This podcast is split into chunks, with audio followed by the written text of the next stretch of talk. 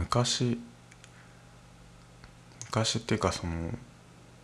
自分がインターネットを見始めた中学生の時とかはテキストサイトっていうジャンルのホームページがあって、まあ、個人が日記を書いたりネタみたいなの書いたり漫談みたいな。テキスト簡単なテキストを毎日更新するっていうサイトがいくつかあってそれが流行ってたから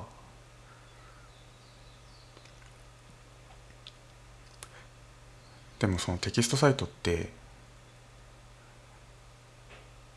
HTML っていうその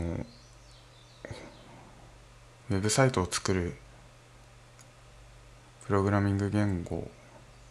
ていうほどでもない XML の形式の知識がないと作れなかったので結構特権というかあの限られた人しか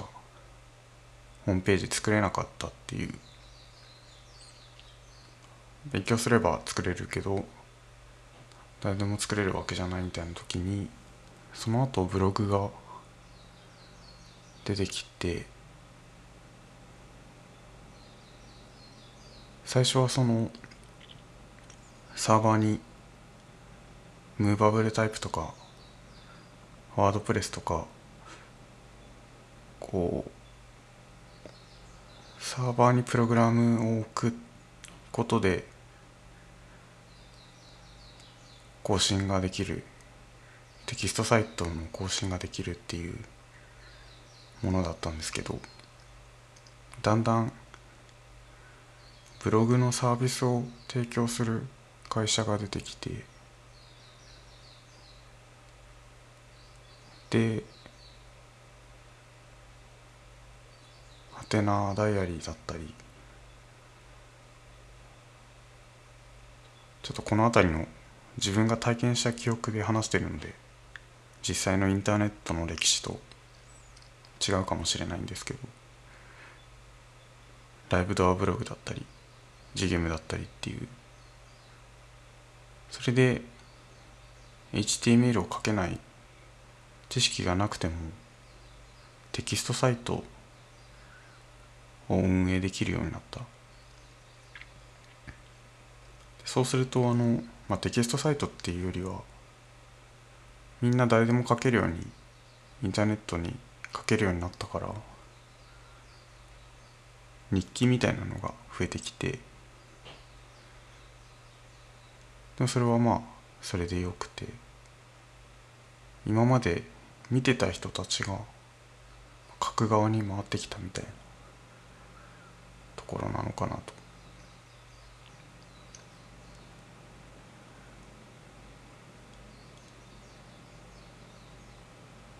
でもその一部の特権を持った人たちが書いていた時代からまたそこでその環境が変わることでインターネットに書くことの意味がだんだん変わってきて書かれる傾向も変わってきて別のインターネットにどんどんまた変わってきているっていう。テキストサイトって呼ばれてた頃はみんなでそれぞれの画面に最適化されたコンテンツが出てるわけじゃなくてみんなで一つの大きなインターネットの掲示板をみんなで眺めるみたいな体験だったんですけどそこから個人のまあ、サイトが増えることによってだんだんそれぞれそれぞれのインターネットに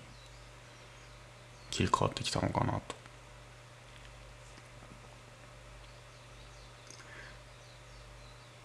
自分はその YouTube を見始めるのがすごい遅くて YouTuber の動画を最初はどう見たらいいのか分かんなかったから本当に2年前とかぐらいにこんなに面白いんだと思って YouTuber って言ってもいろんな人がいるんだっていうのは当たり前ですけど気づいてめちゃくちゃ見ている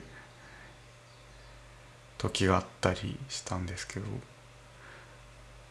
でもその時に見ながら思ってたのがなんか YouTube って昔のインターネットみたいだなって思ってそれはあのある特権的な知識を持った人たちがつまり YouTube では動画の知識動画作成の知識を持った人たちがこうコンテンツを提供しているっていう。もちろん YouTube は誰でも動画を上げられるのでいろんな動画があるんですけどいわゆる YouTuber 的な動画なんかこう自分がメディアだっていう自覚を持って提供してるコンテンツっていうのは編集とか録画とかなんかその知識がないとできないってことでそこはなんか一つのコンテンツをこうみんなで見てるような感覚があったのかなと。でも僕はそれちょっとリアルタイムで体験できなかったのでもしかしたらもっと盛り上がったのかもしれないんですけど。でも2年前の状況から今ってまたそれもちょっと変わってきてると思っていて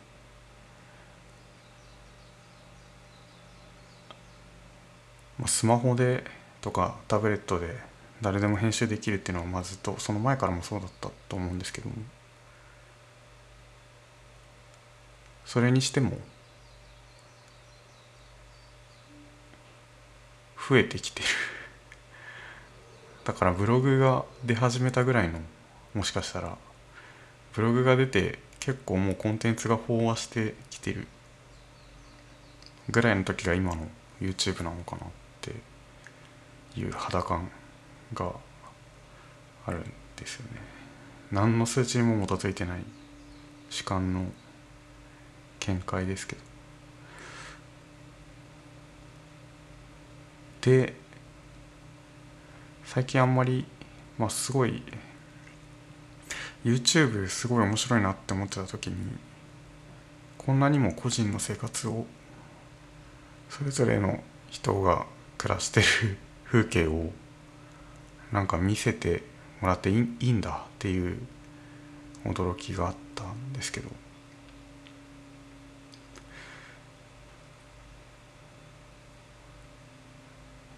今のこう YouTube もしかしたら結構編集され始めちゃってるかもしれないなっていう。生の感じっていうのがたくさんの YouTuber が誕生したことで YouTuber の文脈ができてでもしかしたらそれはテレビとか他の YouTuber とかの映像コンテンツの文脈を引き継いだものかもしれないんですけど。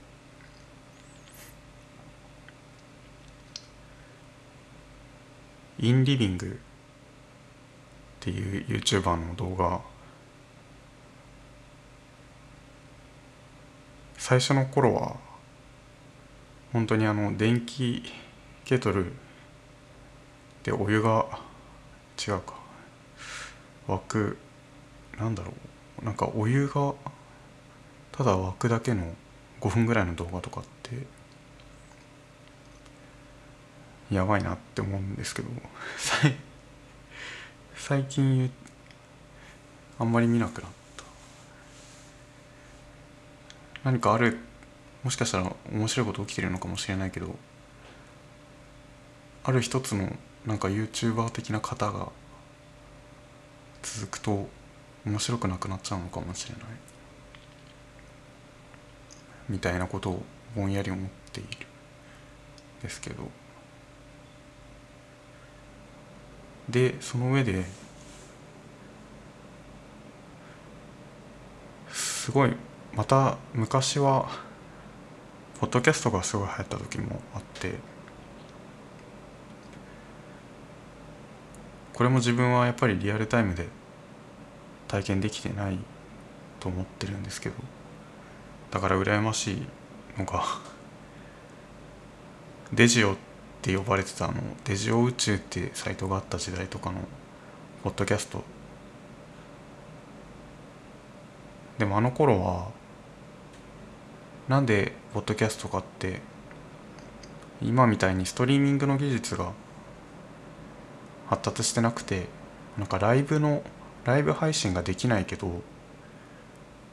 なんかそこは逆転の発想で収録済みの音声ファイルをサーバーに置けばいいじゃんっていう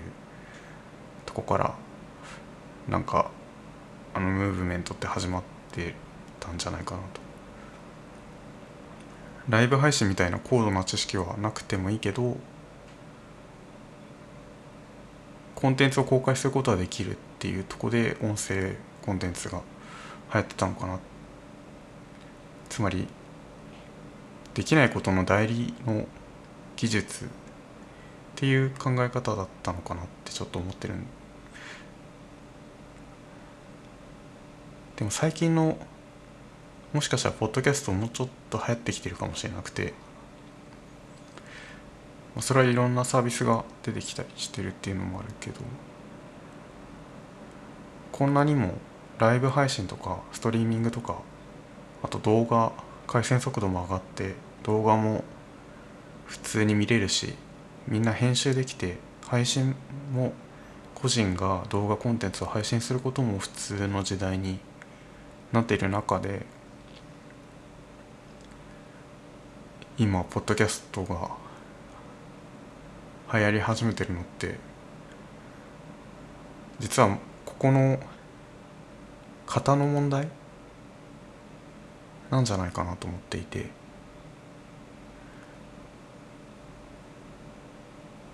これがもしだんだん編集され始めちゃったらまたちょっと変わってくるんだろうなと思うんですけど。音声メディアみたいなのの生の感じというか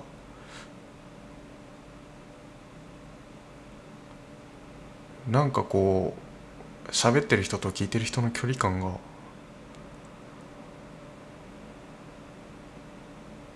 バグる感じ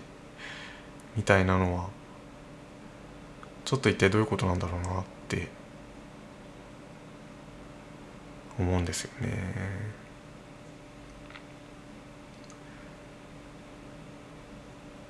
昨日遠くの遠来さんっていうハンドルネームすごいハンドルネームの方のラジオラジオっていうか、まあ、YouTube に上がっているでも画像は変わらなくて音声だけのラジオごっこみたいなのがあって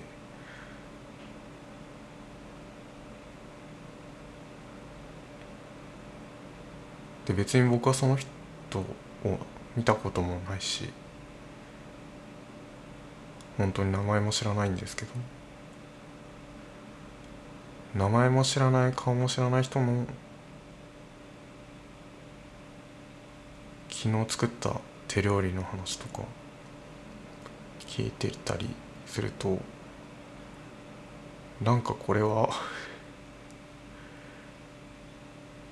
面白いなっていう別の型が始まって ないかなっていう。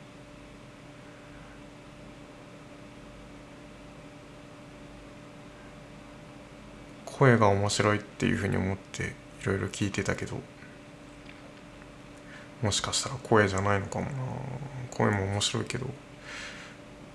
っとここはもうちょっと。っていうわけで今あれですね。ポッドキャストが今更なんですけど